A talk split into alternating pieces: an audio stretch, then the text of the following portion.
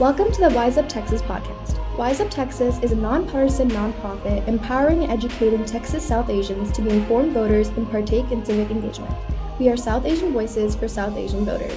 You can visit our website, wiseuptx.org, and find us on all social media platforms. This is Alishba Javed, Wise Up Texas intern, and today's host. I want to remind everyone that early voting is just around the corner, starting October 24th, with Election Day coming up on November 8th. So make sure to register to vote, or if you've moved, to update your address by October 11th. And be sure not to only know when you're voting, but what you're voting on by studying up on your ballots for this important upcoming midterm election with candidates running from federal, state, and local offices, and take advantages of online resources such as vote411.org and wiseuptx.org to stay informed.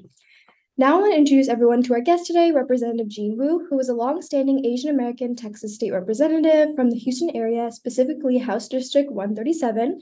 He is currently running for re-election and will be on the ballot this November. Representative Wu was first elected back in 2012, and he has served in elected office for almost a decade. Prior to being elected, he served as a prosecutor in the Harris County District Attorney's Office, where he sought justice for crime victims. And outside of being an elected official, he is currently an attorney in private practice. Welcome, Representative Wu. Thank you so much for joining us on the podcast today. I appreciate it. Thanks for having me. Yeah, and do you mind introducing yourself to our listeners and tell us more about who you are and your job as a Texas state representative? Sure. Uh, I'm a my name is Gene Wu. I'm a state rep uh, out of Southwest Houston, which is um, like there's Sharpstown and Gulfton sort of regions. It's, it's a little bit more than that, but that's the easiest to explain. Um, I have the pleasure of representing both uh, Asiatown and the South Asian District. Um, you know, I've been here. Uh, this is my my decade in office, and um, you know, I work a lot on um, issues surrounding children, whether it's um, child protective services issues or school issues or uh, even the juvenile justice system. So you know, it, it's just one of those things. Uh, I have a lot of other uh, interests on public policy, but I tend to focus a lot in, in those arenas. Yeah, thank you for explaining that. And like you said, you've been doing this pretty much a decade. What have you sort of learned from your experiences from when you first started, like your first day to now? And what kind of things are you proud of accomplishing accomplishing within those areas that you were talking about? Sure. Um, I think probably maybe a a more cynical lesson that I've learned is that it doesn't necessarily matter if it's a good policy or a bad policy. A lot of times, what matters is the politics of it. And uh, a lot of times, what passes bills is more or less interpersonal relationships and not necessarily whether you have a good idea or not. Because I've seen lots of people with great ideas that just couldn't sell them and just couldn't build the coalitions necessary to to make it happen and they failed despite having a great idea. Um, and I've seen people with basically terrible bills, uh, terrible pieces of public policy that got it through almost by the sheer force of their personality alone. So, um, you know, that might be a little cynical take on things, but in the reality is policy and politics is about humans. It's about people. And as much as we say we're advanced and oh, we're going we're going back to the moon. We've built supercomputers. We've built the internet. At the end of the day, we're just cavemen and cave women, um, you know, tr- trading for the left remains of the carcass kind of thing. Um, and that is an important lesson for anybody who's interested in politics that you can be a great candidate, you can be an amazing person, and by all accounts, you should be elected. But if you can't build those bridges and you can't get people united behind you, none of it matters. Yeah. And what sort of things do you think after learning that and building those bridges, what kind of things were you able to, you know, accomplish and like goals that you had set out when you first started? Sure. Um, like I said, I, I work on sort of like a, some key uh, issues that not a lot of people work in. And sort of like what I tell people to do and what I have done is um, sort of become an area expert in the realm of CPS, in the realm of juvenile justice, in the realm of uh, disciplinary issues for schools. I'm the person that you would go to if you had questions. If people um, have are carrying bills that deal with those areas, they'll come to me and ask me, "Hey, is this a good idea? Is this a bad idea? How how, how else can we fix this?" Um, and I think that's been a, a really important lesson for me um, in learning how to do things. Uh, and this is what I tell people all the time when they run for office, when they're interested in just getting involved in policy is don't be a jack of all trades. Don't be a mile wide and an inch deep, as as, as we would say in the South. Um, have some depth. Un- be an expert on something. Um, have actual expertise on something that you're deeply passionate about. That's more important than spreading yourself completely thin and knowing just enough to be dangerous on like a, lots of times it's not stuff that we do on the floor. It's not stuff that we do in the public. It's like the late evening call when another member says um, hey i have a problem with um, with one of my constituents that they're calling in with a cps case and i don't know what to do about it. And i sit there on the for the next two hours and just answer questions and provide guidance it's those kind of things those it's the little interpersonal relationships that helps build coalitions and build bridges. That's the stuff that actually gets stuff done. Yeah no thank you. That's i think that's good advice having that specialized area of interest and knowing what you don't know and knowing who to go to again right. by building those relationships. Um, I kind of wanted to switch gears to a question about representation. So, you know, being part of the Texas legislature over the past 10 years, we are now seeing more diversity in the people running for office now.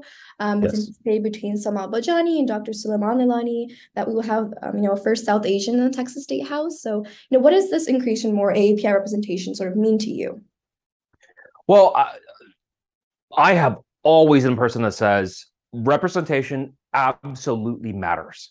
It matters not only for your community, for them to be able to see, look, we don't need everyone to look like us, but we would like at least one person who represents us and looks like us and understands our community and shares our values um, and eats our food. And uh, when we have a problem, we feel comfortable going to them and saying, Would you tell your colleagues? Would you tell other people that we're having this problem? And that could be the bridge that that helps community go get to other places and, and build their strength and build their power. From a policy perspective, from a, from a more internal perspective, it is absolutely important to have representation, to have a diversity representation. Um, let me tell you, in in the last decade that I've been in office, almost every single session, uh, without a hiccup, somebody files an anti-Sharia bill, right? Somebody files a anti-Muslim bill of some kind, um, without understanding. By the way, the way your law is written, it would also affect Jewish rabbinical law. But the way it's written, it would also affect uh, many different cultures and many different religions who use similar types of processes to deal with internal community matters. But there's nobody there to necessarily tell them, guys, I'm from this community, this is a bad idea, right? And those kind of representations really do matter when there's no one to speak up and say, hey, you're talking about me. You're talking about my community. And let me let me set you straight. Um, one of the big lessons is from from the LGBTQ community right? So you saw LGBTQ rights really shoot up very quickly in a short amount of time. And we changed the public's perspective, we changed the legislative perspective. Now it's sort of uncouth. It's, it's sort of unacceptable to be anti-LGBT, even among Republicans, right? Mm-hmm. And some of that happened because community members not only got themselves elected, but they ingrain themselves into the overall community so that everybody around has seen and knows somebody or is maybe even friends with somebody who is LGBTQ, right? So it's a lot harder to pass legislation against people that you like and against people that you would call a friend. And so when that friend com- comes to you and say, "Hey, why are you carrying this bill? Why are you supporting this legislation? It's really hard to look them in the eye and say, uh, because I hate you. So having that extra bit of access, that extra bit of representation genuinely matters when it comes to not only getting good things for the community, but making sure the community is not discriminated against. Yeah, thank you for raising those important points. I think just like you said, having somewhere there, even if you're not proposing legislation, just saying no to the ones that are harmful is is very important. And hopefully, you know, the next 10 years we'll be we'll be seeing even more um, representation. Yep. Absolutely. I kind of want to wrap up looking forward to the Texas legislature after this election November. Lawmakers will get back together in Austin for a 2023 session to make new laws for Texas. What is sort of on your mind about the most important legislative items for the 2023 agenda? Well, um, as a long-standing member of the House uh, Appropriations Committee, I tell everyone the only bill that matters um, every session is the budget. And the budget is the most important thing for Texans. The budget is the most important thing for the legislature. Um, I think it's been said time and time again show me your budget, and I'll tell you what your morality truly is. When we say we care about education, we care about teachers, we care about the health of babies, we care about all these things. But if our budget doesn't actually reflect that priority, that's just lies. Those are just outright lies. Okay. Um, let's let's not let's not mince words about that. If you say things are important, but your budget does not reflect that, then that is a complete fabrication. That is a complete lie. So what I plan to do um, is continue doing what we uh, what I've always done, what Democrats have always done, is as prioritize healthcare, education, public safety, and many other things that actually protects people uh, in, in their day-to-day lives. And we we gotta stop just like things like just thanking our veterans. I always say, don't thank veterans. Actually vote to support them, right? And there's many easy things that we could do that are so uh, low key. I mean, something as simple as, hey, let's restore the service dog training fund for the Texas prisons so that Texas prisoners can train animals, service animals for our injured veterans. It's, it's something as that simple. Um, it's it's not a lot of money, but you know sometimes people forget about those things, and if those are if things those things are important, let's do them. Um, I want to make sure our kids get fed. I want to make sure that we focus actually on mental health care. If you know, if people say like we we we're concerned about mental health care because of mass shootings, hey, let's do something about it. Let's do more than just say things. Let's put money into those programs and actually fix problems. Yeah, those are, you know, some important issues that you raised and kind of the idea of just putting money where your mouth is to actually get those things done. Um, and yeah, thank you. So I know it's a novel concept. You know, yeah, it's simplistic, but it's harder to do in practice. So glad you're working towards um, putting money where those important issues are.